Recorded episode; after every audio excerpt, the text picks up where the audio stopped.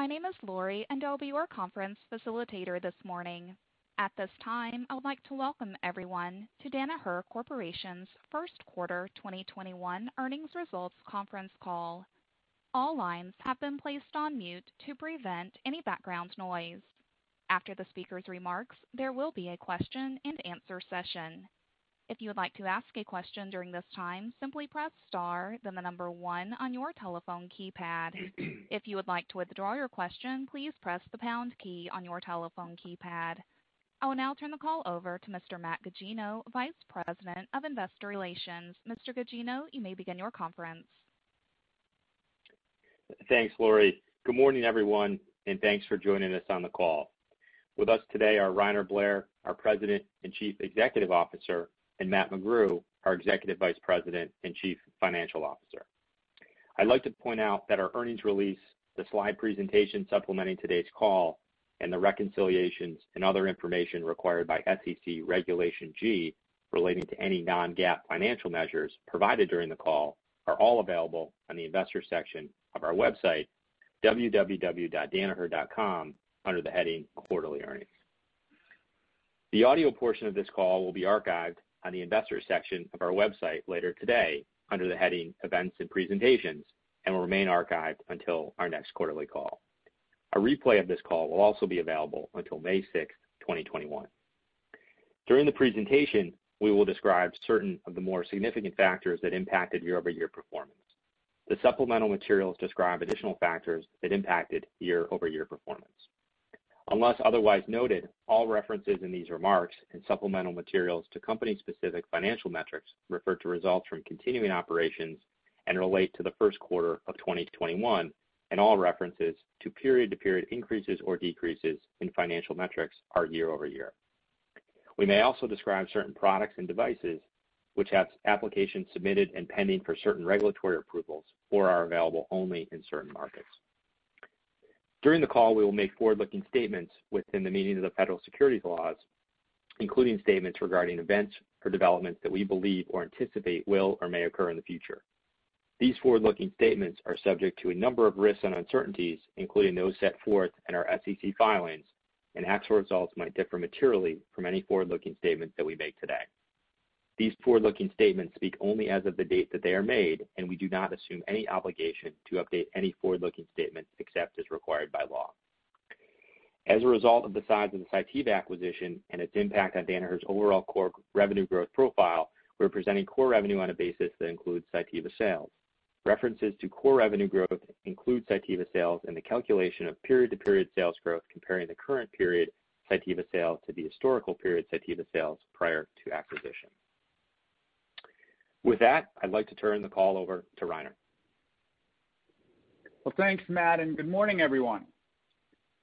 In the first quarter of twenty twenty-one, we got off to a very strong start, delivering better than expected core revenue growth across our portfolio. Our broad-based performance was driven by double-digit core revenue growth in our base business, our ongoing contributions to the development and production of COVID nineteen vaccines and therapeutics, and strong demand for Cepheid's point-of-care molecular diagnostic tests. Our record top-line performance also contributed to outstanding earnings per share growth and free cash flow generation.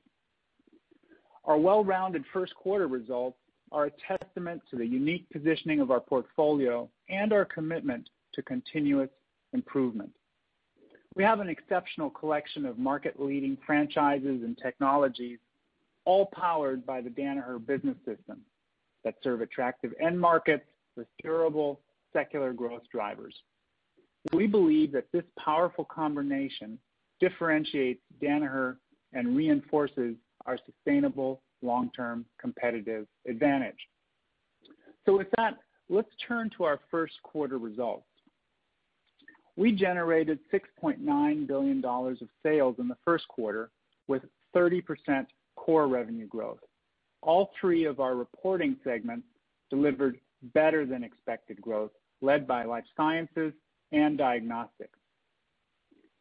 We believe we continued to capture market share, particularly at some of our larger businesses, including Cytiva, Pall, Radiometer, Leica Biosystems, H O C, and Videojet.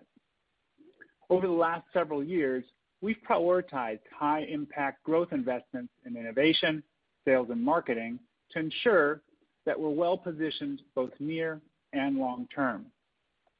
Through new product introductions and the impact of our Danaher Business System growth tools, we've enhanced our competitive advantage and believe we've achieved notable market share gains.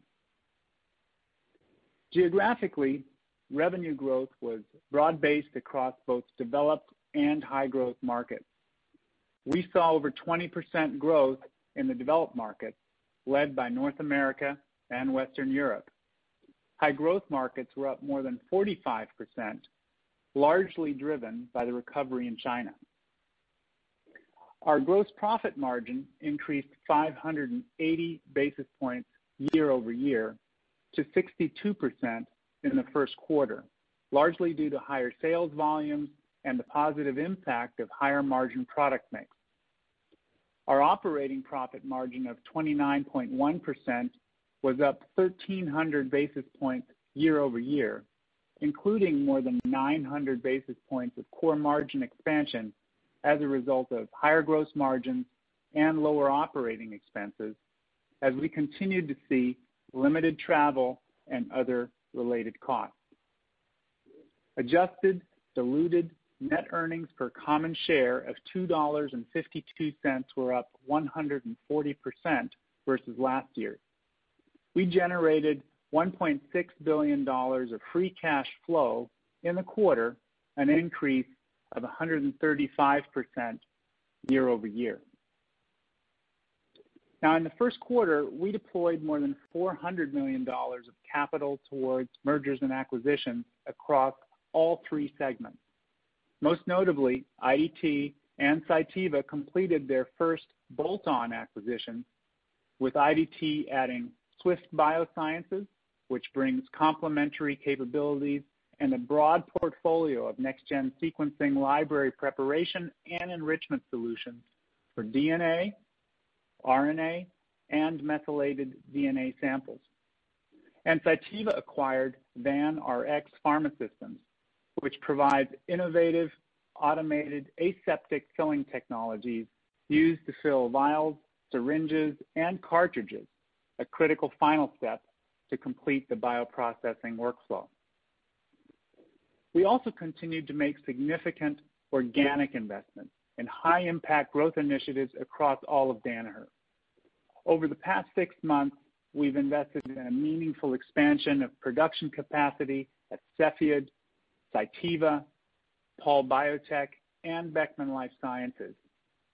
Near term, these investments will support COVID-related demand, but they're equally important to support the long-term growth of these businesses, where we see tremendous runway ahead, given the underlying growth drivers and the durability of the markets they serve.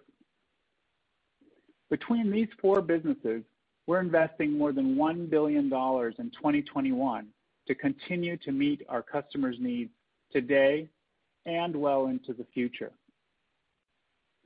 So now let's take a look, a more detailed look at our results across the portfolio. Life Sciences reported revenue increased one hundred fifteen percent as a result of the Cytiva acquisition, and core revenue was up forty-one point five percent. We saw strong double-digit core revenue growth across all of our largest operating companies in the platform, led by Cytiva, Pall Life Sciences, Beckman Life Sciences, and I D T. In our bioprocessing businesses, accelerating demand for COVID-related vaccine and therapeutic development and production drove a combined core revenue growth rate of more than sixty percent at Cytiva and Pall Biotech. Excluding the impact of COVID-related activity, our underlying biopharma business grew in the low twenties range. We believe that our ability to continue meeting customers' needs across their bioprocessing workflows enabled us to gain market share in the quarter, particularly within our cell culture media and single-use product lines. Moving to diagnostics, reported revenue was up thirty-four percent, and core revenue grew thirty-one percent. Each of our largest operating companies in the platform achieved high single-digit or better core revenue growth, led by Cepheid, which achieved more than ninety percent core revenue growth. In response to the unprecedented demand for Cepheid's rapid point-of-care molecular tests, the team again increased production capacity and shipped over ten million respiratory test cartridges in the first quarter. Roughly half of the tests shipped were COVID-only tests, and the other half were four in one combination tests for COVID nineteen, flu A, flu B, and R S V. We also saw increasing demand for non-respiratory tests across Cepheid's market-leading test menu, including sexual health, hospital-acquired infections, and virology, demonstrating the broad applicability of Cepheid's molecular diagnostic offering. Moving to our environmental and applied solutions segment. Reported revenue grew six point five percent, and core revenue was up three point five percent. Our water quality platform was up slightly, and product identification was up high single digits. Our water quality businesses support customers' day-to-day mission-critical water operations, providing water testing, treatment, and analysis across a variety of applications around the world. We saw good underlying demand for our analytical chemistries and consumables during the quarter, and were encouraged by the improvement in equipment sales, which returned to growth as customers got back up and running at more normalized levels. In product identification, we saw mid-single-digit core revenue growth in our marking and coding businesses and double-digit growth in packaging and color management. ESCO and X-Rite benefited from the underlying market recovery and saw good momentum from customers initiating new projects and invest investments in the first quarter. So with that context for what we saw by segment during the quarter, let's take a look, uh, walk through some of the trends we're seeing across our end markets and geographies. Customer activity around the world is approaching pre-pandemic levels as we all collectively adapt to working in this new environment. We're seeing this in the form of strong sales funnels and order book growth, service levels at or near pre-pandemic levels, and an uptick in equipment revenues. While some of this dynamic is the result of pent-up demand in the wake of widespread lockdowns, we're starting to see underlying recovery across most of our end markets that were impacted. Now, if we take a closer look at these dynamics by geography, China appears to be the furthest along in terms of reopening, with activity levels largely back to normal. The U S is not all the way back just yet, but is moving in the right direction, and an increase in vaccination rates across the country appear to be driving some of this progress. Europe is improving broadly, and while certain areas have recently experienced setbacks in the process of reopening, we've not seen any material impact. In life sciences, activity in the broader biopharma market remains robust. There has not been any slowdown in the double-digit growth trends we've seen over the last several quarters across non-COVID-related biopharma activity. Within COVID-related biopharma activity, the significant ramp-up of vaccines and therapeutics is driving record bioprocessing demand.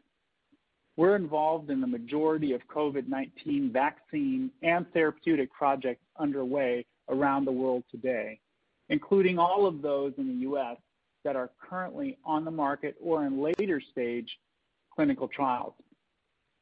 Our operating companies are playing a significant role in the development and production of new therapies and vaccines across the biopharma pipeline.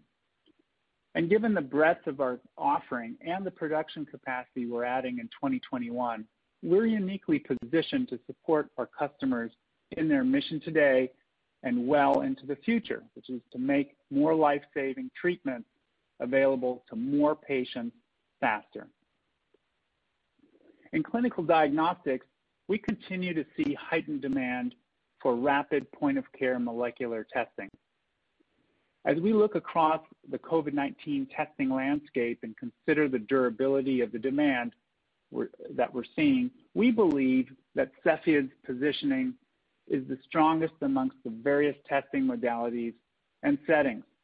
Cepheid's leading presence at the point of care, combined with the speed, accuracy, and workflow advantages of their molecular offering, uniquely positions the business to support customers' testing needs not only for COVID nineteen, but beyond the pandemic as well.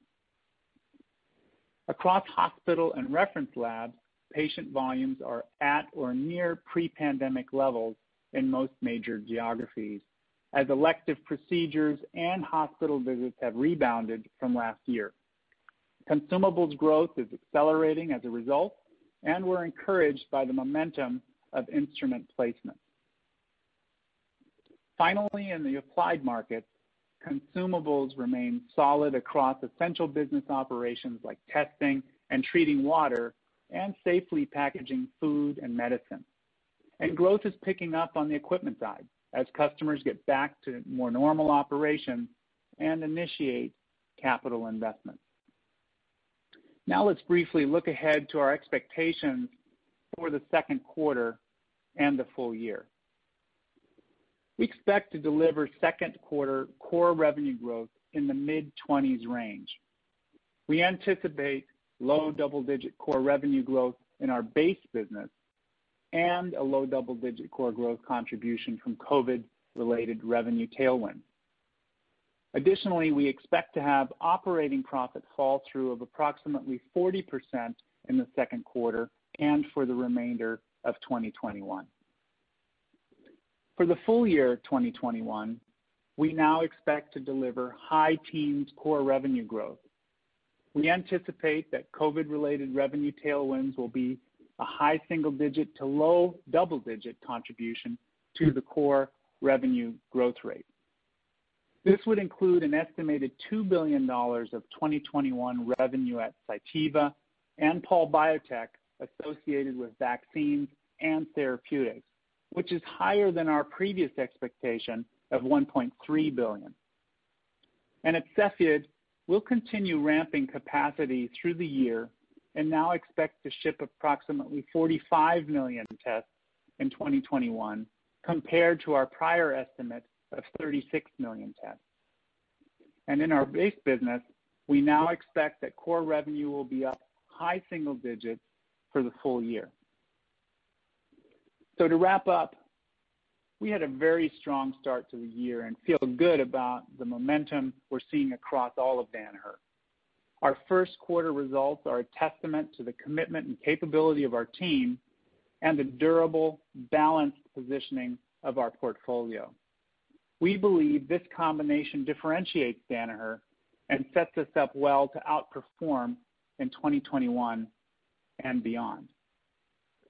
In our pursuit of continuous improvement, we'll strive to keep building an even better, stronger company and to positively impact the world around us in meaningful ways for all of our stakeholders. We see tremendous opportunities ahead to do just that. So with that, I'll turn the call back over to Matt. Thanks, Rainer. That concludes our formal comments. Lori, we're now ready for questions. Thank you. At this time, I would like to remind everyone, if you would like to ask a question, please press star, then the number one on your telephone keypad. If your question has been answered and you wish to remove yourself from the queue, press the pound key. We ask that you please limit yourself to one question and one follow-up question only. Our first question comes from the line of Tycho Peterson of J P Morgan.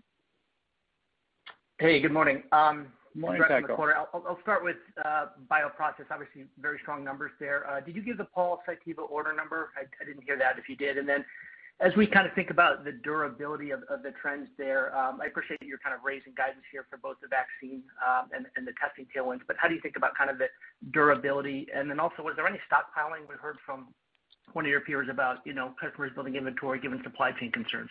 Thanks. Thanks, Tycho.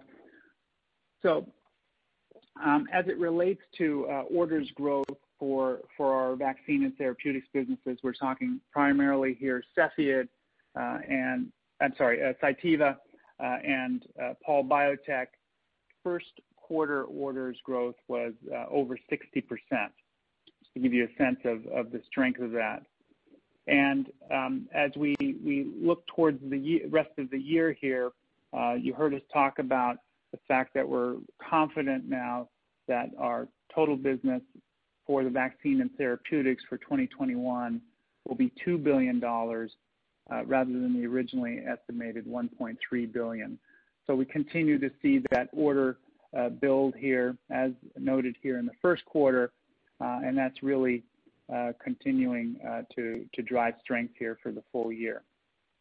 Now, as it relates to stockpiling, uh, we occasionally hear about that on, on uh, certain and limited products, but in general, and certainly uh, as we run our business, we're in uh, constant communication, both with our customers and our suppliers, to ensure that we don't have pockets of inventory, either of finished products uh, or raw materials, sitting idly by, uh, holding up uh, any manufacturing of vaccines or therapeutics.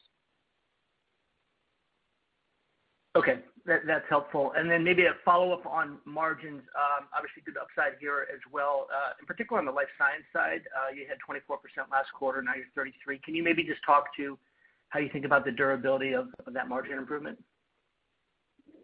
Well, certainly the volume uh, ramp here has uh, given us a great deal uh, of um, volume leverage.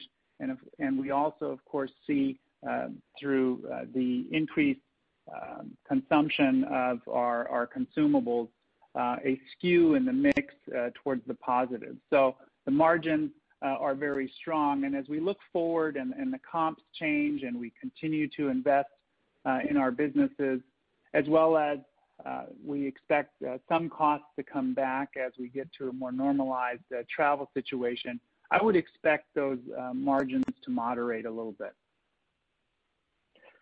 Okay. And then before I hop off, just one last one on, on capital deployment. You mentioned the bolt-ons uh, for I D T and Cytiva. Obviously, we're seeing M and A pick up in the space more broadly. Um, just curious your your thoughts on the landscape, appetite for something more meaningful. We we continue to uh, be excited about uh, our our balance sheet and how quickly we've been able to rebuild that. Now, having said that, it's just a year ago uh, that we actually closed Um, the uh, Cytiva acquisition, and, and there's certainly plenty of work to do there. But having said that, um, the, our funnels are very active uh, across all four of our platforms, um, and we think um, that we have uh, plenty of opportunity ahead of us. Okay. Hey, Tycho. Yeah, hey, Tycho. It's Matt. I just wanted to get um, kind of going back to your first question, just to give you some some numbers around sort of the order growth. You'd asked about sort of, uh, I think, you know, kind of the continuation of it. Maybe the way to think about it, at least how, how I think about it, is in for Pall and Cytiva in the vaccine and therapeutics, we did, you know, call it five hundred million dollars in Q one. I think that's going to be pretty consistent here, Q two, three, and four. So, you know, I think we'll probably do two billion dollars for the full year in the vaccines and therapeutics, which will be, like I said, pretty consistent. And then I think, Um, when you think about maybe sort of um, the rest of it, the Cepheid part, you know, that's going to ramp up as we go through the year, given the fact that we've talked about, um, you know, we're going to be, you know, uh, doing a little bit more kind of volume here uh, than we than we initially thought. So that that's probably another two billion dollars in revenue. So total revenue, four billion dollars for, for kind of that COVID tailwind. Um, and one piece, the Cepheid piece, will ramp up, and the other piece, uh, the vaccine therapeutics, pretty steady through the year. Okay, that, that, that's helpful. Should we assume some of that vaccine work also spills over into twenty twenty-two? I know it's only the first quarter of twenty-one, but that's the obvious question we're all going to get is, you know, what the yeah. setup for twenty twenty-two looks like. Yeah, so I, I think the, the way we're thinking about that is uh, that we uh, continue to, to build uh, and ramp on orders growth here. And after the two billion dollars, again, vaccine uh, and therapeutics, uh, we expect uh, to have a billion dollars of backlog, uh, vaccine and therapeutics, uh, going into twenty twenty-two.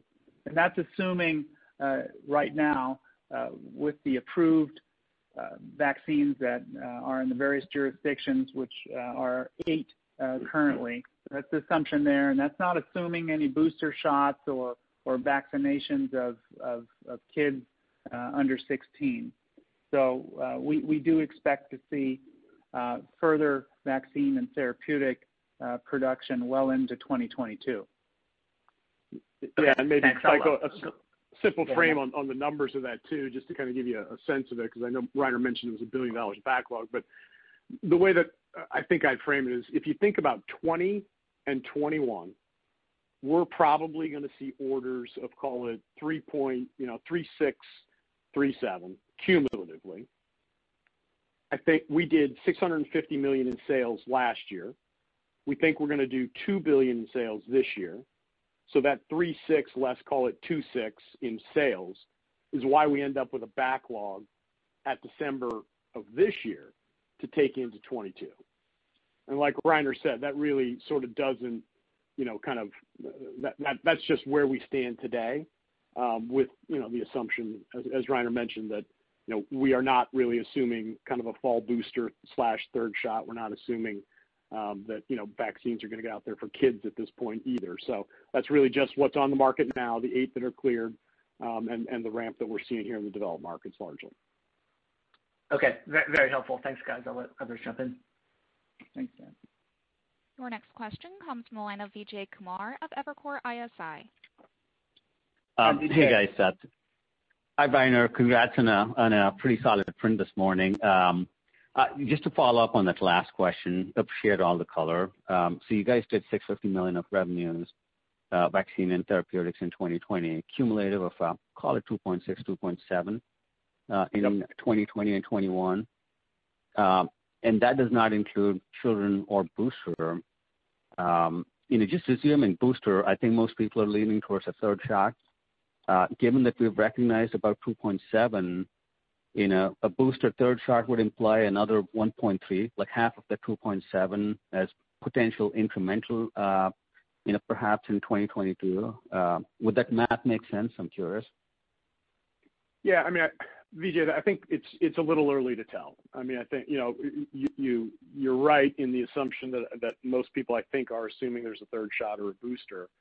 Um, but, again, I think it's the timing and the amount and what it looks like is just a little early to tell. And that's so, so that's why we sort of wanted to kind of give you what we're seeing now, the framework that doesn't really include it because that's still a bit of an unknown, but just so that you know sort of how we're thinking about, um, you know, where we stand here, you know, early, you know, pretty still pretty early in twenty-one, but, um, you know, as that plays out, you know, maybe in the second half and, and in twenty-two, kind of give you an update. But that is not inclusive uh, of the numbers that I just laid out for you. Understood. And then I, I did have one, um, um, you know, a follow-up on, on uh, you know, how to, you know, uh, frame what the future could look like. And I'm not asking for, uh, you know, guidance in fiscal twenty-two. It's more perhaps broad strokes. Uh, and I think the debate has been for some of your peers uh, with exposure to COVID tailwinds. Uh, the debate has been whether companies can grow earnings in twenty-two. Um, I think you guys could end up being one of the few companies uh, that can grow earnings off of uh, fiscal twenty-one levels. I think, Rainer, some of your, your comments on uh, gaining share in biopharma and, uh, you know, uh, you alluded to the fact Cepheid, uh, really strong demand. It looks like uh, that increase in installed base should flow through uh, to other tests in a post-pandemic. Uh, am I right in uh, thinking about some of those broad strokes about twenty-two earnings being about twenty-one? So, so Vijay, and let me let me lay out how we're we're thinking about twenty-two on the on the back of of twenty-one. Um, And as Matt was just saying, it's, it's a little early to get into specific, um, uh, specifics, as you can imagine. Uh, twenty twenty-two and, and this dynamic environment is a ways away. But having said that, we, we feel confident around uh, the durability of our COVID revenues. Um, so, so let me try and lay this out a little bit. Um, as I mentioned, we, we think we entered twenty twenty-two with a billion dollars in vaccine and therapeutics backlog, and the potential upside that we talked about based on the assumptions, not including boosters, not including, um, you know, kids uh, being vaccinated, nor including uh, at this point other uh, vaccine programs that might be uh, earlier stage um, in the pipeline. If you think about that in our very, very broad uh, portfolio, both in terms of upstream and downstream solutions, independent of the vaccine or therapeutic modality, uh, we really see uh, that we're very well positioned there. And that one billion dollars backlog uh, is, is, you know, sort of the beginning of that story. Now, as we think about testing, so diagnostic testing uh, for COVID, you know, COVID is going to be or is already endemic, uh, and we'll be testing at the point of care for, for a long time. And so while some folks are talking about twenty twenty-one being a peak year for testing for the market, we think Cepheid is uniquely positioned. You recall my example of the concentric circles with the uh, highest durability uh, tests being in the center, representing really Cepheid's point-of-care uh, workflow. And as you think about Cepheid's expanded installed base, uh, the very strong menu that we have, uh, we believe that uh, we'll uh, do roughly the same number of tests in, in twenty twenty-two as we are doing in twenty twenty-one. And you recall we just raised that from thirty-six uh, to forty-five million tests.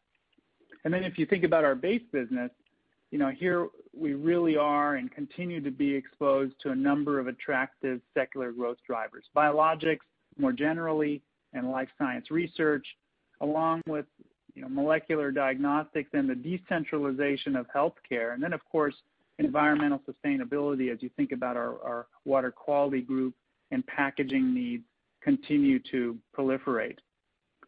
So net-net, we, we feel we're uniquely positioned to outperform in twenty twenty-one and beyond. Wow, uh, that is impressive. Uh, thanks for the comments, uh, guys. Congrats. Your next question comes from the line of Doug Schenkel of Cowen. Hi, Doug. Hey, hey, good morning, guys. Thank you for taking my questions. Um, I, I just want to go back to guidance, and um, I, th- I think it's a Matt question. I'm just wondering if you could help us bridge, you know, essentially the delta between your prior core revenue growth guidance for low double digits and the um, updated range of, of high teens growth. You know, more specifically, I'm wondering where you're seeing the most improvement from a business perspective relative to where we were at your last update, and along those lines, what are you now assuming for the core operating environment, particularly as we look ahead to the second half of the year? Sure, Doug. So, so let's come back to the full year guide, going from, you know, um, mid to high teens, and, and a simple frame, if we start, start at the top there, would be that we see the full year base business now at high single digit uh, core growth, and full year COVID tailwinds to be in the high single, low double digits. Now, if we start with the base business, we see that sustaining certainly at the current levels, with customer activity around the world continuing to resume and approaching pre-pandemic levels. And then, of course, customers are adapting to this new work uh, environment. And we see that in the form of strong sales funnels and our order book growth. Uh, even service levels are, you know, at or near normal, as we have much better site access uh, than we have had uh, for more norm- normalized operations. And we're also seeing an uptick in instrument revenues as customers are starting to initiate new projects, um, you know, and upgrading and, and doing some capital investments. As, as I've mentioned here just a minute ago, on, from a COVID testing perspective, we still see the point-of-care testing at Cepheid, easy workflow, the right answer, um, being in, in, in, in short turnaround, being the solution, the durable solution. And we see Cepheid actually accelerating here to forty-five million tests versus the thirty-six million tests that we've spoken about. So we're seeing no fall off in demand for Cepheid tests. And the way to think about that is we, we did about ten million here in Q one and expect to increase by a million about each quarter. So eleven in Q two, twelve in Q three, and thirteen in Q four. And an important point to recognize here is our, our mix in Q one, COVID only versus foreign one, was fifty fifty. Now, as we go into the summer months here in the norm, northern hemisphere, we see that mix going from fifty fifty in Q one to eighty twenty, eighty COVID only, twenty foreign one for Q two and Q three. And then for Q four, we see that going back to, as we enter flu season and so forth, um, to back to fifty fifty. So keep that in mind uh, from a mix assumption perspective. Now, if we look at the, this by segment, we see the life sciences growing over twenty percent here for the full year. Of course, bioprocessing that's non-COVID related remains robust in the low double digits, as we've talked about. We're seeing our instruments improving. So if you think of Leica Microsystems, think about SciEx, um, trends improve through twenty twenty-one. As these projects are, are resuming as we speak uh, and return to work. And then, of course, the COVID-related vaccine therapeutics revenues we just talked about uh, of about two billion dollars.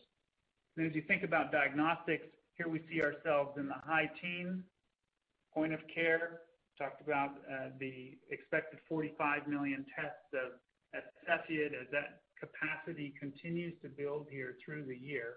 And in our core and reference lab businesses, we see the volumes continuing to recover and, and the lockdowns really not having a material impact. So thinking about Beckman Diagnostics, Leica Biosystems uh, in the low double digits here for the full year.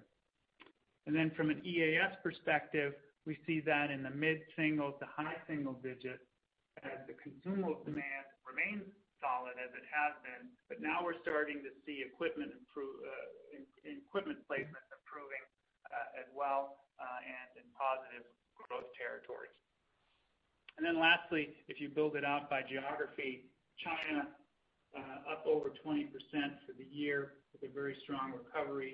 North America also in high teens with Western Europe at low double digits. So that's how we're thinking about the frame here uh, by business as well as by geography, as well as base and COVID tailwind. Hopefully that helps us. Yeah, and, and that that is super helpful, and that's a, a lot of great detail. Maybe very quick follow-up, and I, I think uh, you, you sort of alluded to this or referred to this at the end, um, Rainer, but, um, you know, in terms of just high-growth markets, growth was extremely strong in the first quarter. You know, some of that, I think, was just fundamental improvement. Some of that was favorable comps. Um, but just kind of to your last point, it does sound like you're expecting some sustained improvement in high-growth market growth um, over the balance of the year, that, that kind of what we saw in Q one is expected to be sustainable. We do. Um, uh, as you correctly point out, China in particular's Q one last year essentially was, was shut down, so the first quarter numbers uh, were very, very high. But having said that, um, not only in the market, but also in our businesses, we see sustained, very strong um, uh, growth in the high growth markets, China being um, the best example of that with, with growth over twenty percent for the full year. Great. Okay. Thank you again. Thanks, Dad. Our next question comes from the line of Scott Davis of Melius Research. Hi, Scott. Hey, good morning, Rainer and Matt. And Matt, good morning. Um, yeah. Yes, can you hear me, guys? Yeah, yeah, we can hear you. You're good. Okay, okay, good. Uh, I have a new headset, so not sure if it works or not, so hopefully it works. But anyways, uh, Rainer, you talked a little bit about the capacity adds. Um, can, can you give us a little sense of the kind of the, the scope, how disru- I mean, you're talking about adding new lines and existing facilities, or you're talking about new facilities, and are you in process on this, or is it done? Just a little bit of color around that would be helpful. so we we are talking about all of that, Scott. Um, we we are opening up new facilities.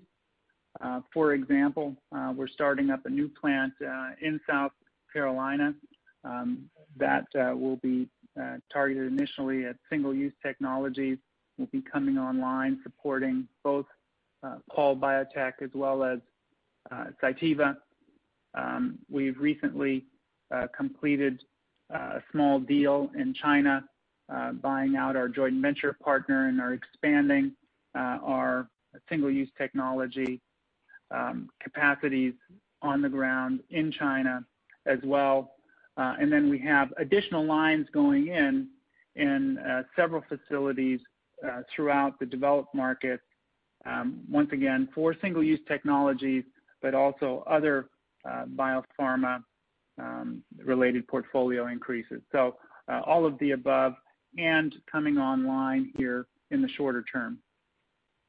Now, it, to the forty percent incrementals that you're guiding to, which, you know, obviously seems conservative based on your history, is is the new capacity, I mean, it probably comes in at a fairly low profit level at first. Is that a, is, is that play into this guidance at all, or is it not, not really a big issue? No, Scott, but, it's, it's, it's not a huge issue for us uh, in this year. I mean, a lot of the stuff, too, when you think about what's coming online, um, you know, think about capacity at Cepheid. That's pretty, you know, that's pretty good margin for us. So if anything, it's probably, you know, on the margin helpful, but it's, it's, it won't be a, a big drag. Okay. All right. Good luck, guys. Congrats on a great quarter. Thanks, Scott. Your next question comes from the line of Dan Brennan of U B S. Great. Thanks for uh, thanks for taking the questions. Um, and congrats on the quarter. Maybe maybe uh. A two-parter on COVID. So uh, it's interesting, the outlook for twenty twenty-two that Cepheid will remain consistent with twenty-one. Can you just share some of your assumptions around that? Like, what what what, what kind of implied pair are you thinking, and how are you thinking about the, the overall testing market that kind of gets you to that number? And then B, just on the vaccine therapeutics, I know, you know, kind of maybe dovetailing on kind of Scott's question in terms of capacity, just um, what, what, you know, can you share with us kind of where you are today from a, Um, you know, total capacity in terms of being able to meet the demand that you see, how tight things are, and then as as eventually COVID slows with the additional capacity building out, kind of how does that filter into the, the base bioproduction business? So let's start uh, with uh, COVID testing and the durability of that at Cepheid. Uh, coming back really to what we're seeing uh, today, we see no slowdown um, in the demand for Cepheid tests for COVID.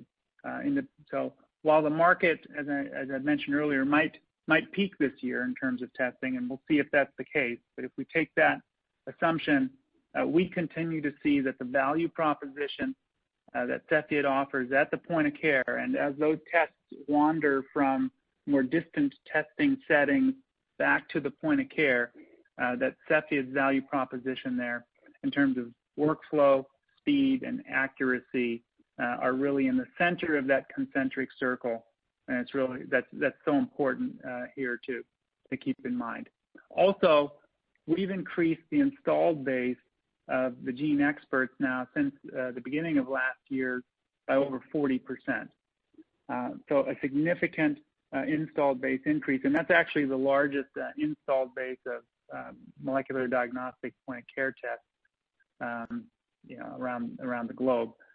At the same time, uh, our broad menu, thirty tests approved outside the U S, twenty inside of the U S, is getting us into uh, care settings um, that we expect to provide uh, strong dur- durability here for the future. So that's what allows us here, as we continue to increase capacity quarter over quarter, to continue to increase our shipments. And as you think about twenty twenty-two going forward, first of all, the vaccines um, will take likely years to roll out to the entire world. Secondly, uh, their effectiveness is, is on a continuum. Some of them as high as ninety-five percent, others uh, in the mid sixties, and so we're already seeing breakthrough infections.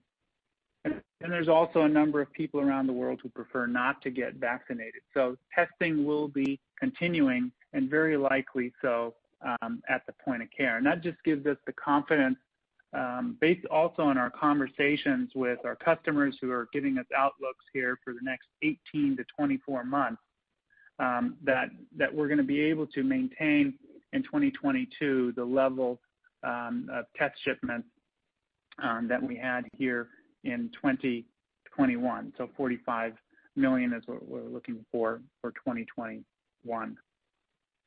Now, as we think about, uh, to your question, on total capacity, is capacity tight? Uh, I think certainly we are we are running very hard, but uh, as I've mentioned in, uh, in other uh, settings, we we have invested continuously here over the last uh, eighteen months in expanding our capacities.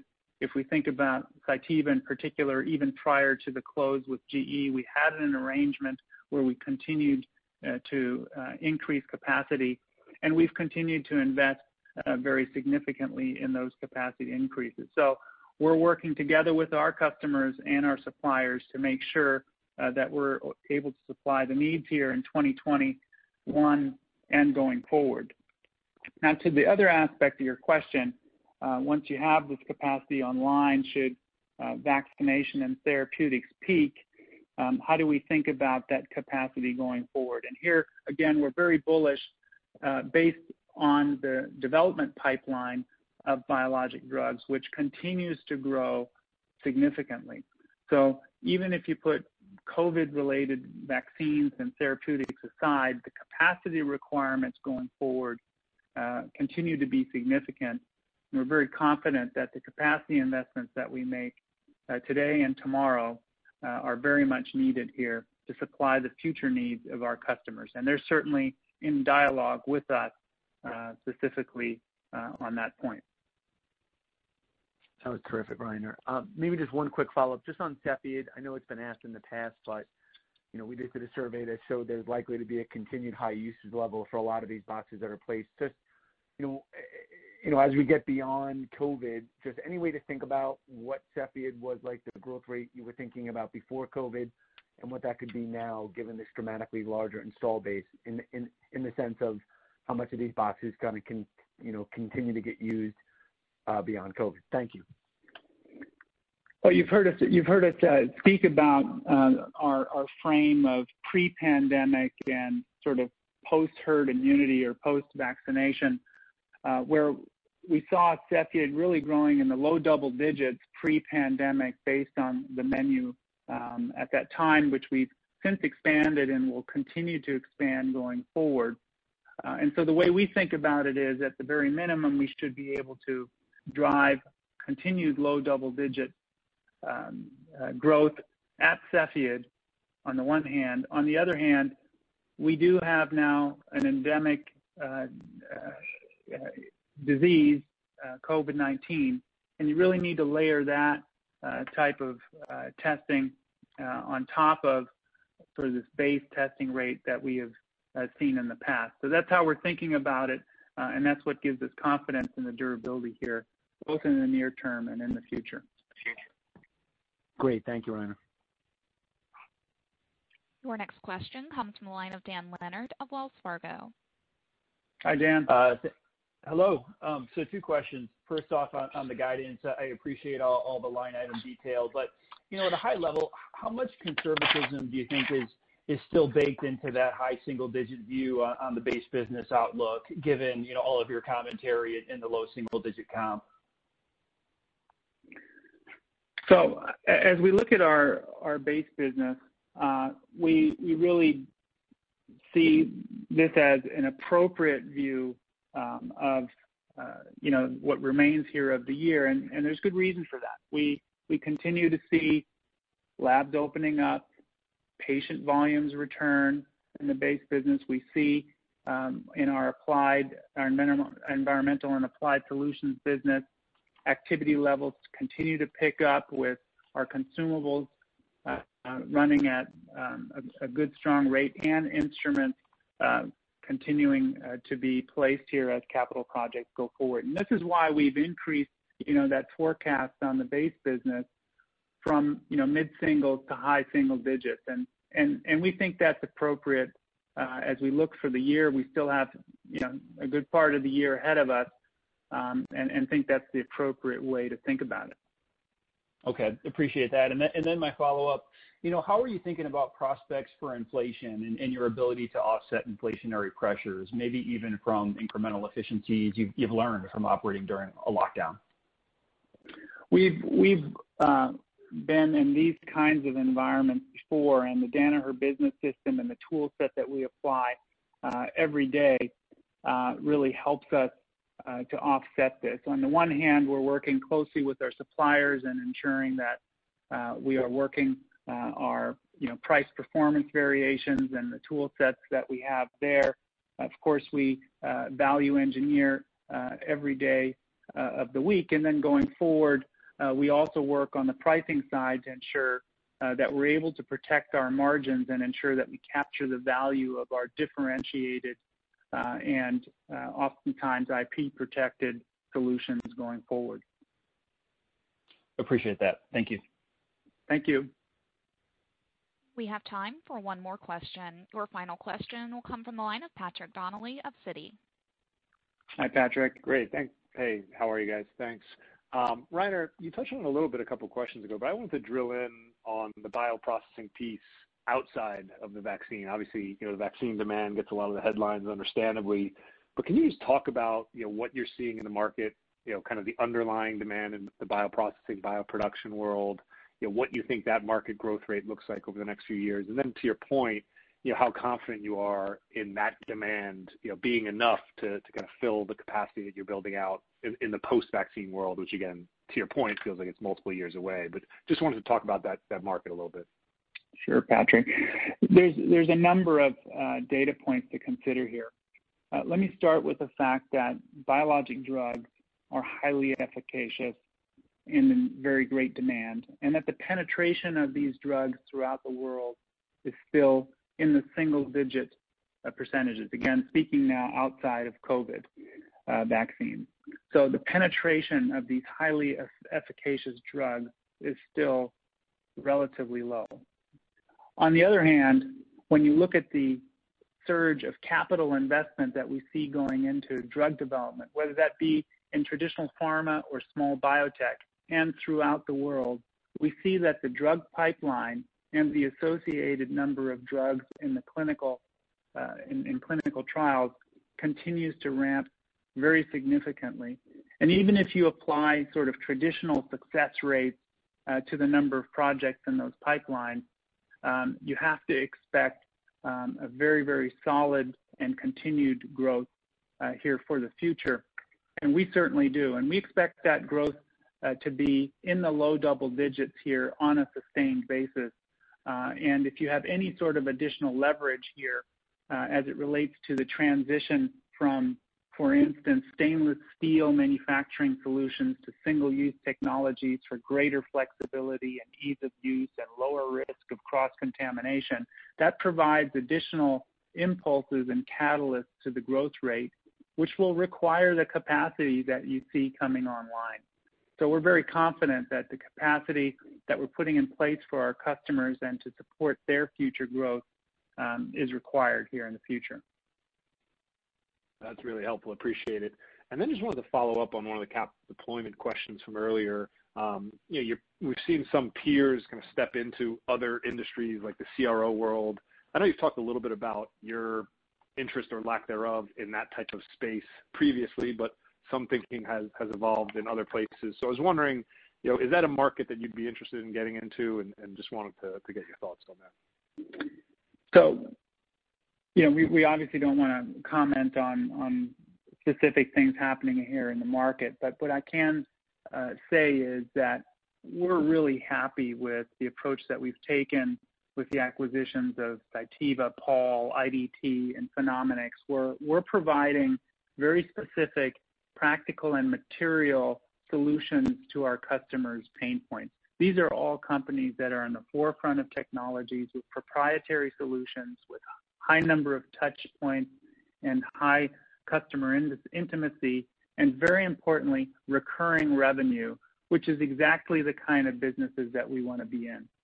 And once again, coming back to the nature of this industry, in this industry, more often than not, scientists are making or, or at the very minimum, heavily influencing the purchasing decision, as opposed to um, economic bundles really being um, a point of leverage. And why is that? Because the value in getting a, for instance, biologic drug to market faster by just one week, if it's a one billion dollar drug a year, is twenty million dollars. The value of increasing your yield by two to five percent is several tens of millions of dollars. So that's how we think about uh, the fact uh, that, that our strategy and the way we're focused is, is the way to be. Very helpful. Appreciate the color. Thank you. I will now return the call to Matt Gugino for any closing comments. Thanks, Lori, and thanks everybody for joining us today. We're on all day for questions. Thank you. That does conclude the Danaher Corporation's first quarter twenty twenty-one earnings results conference call. You may now disconnect.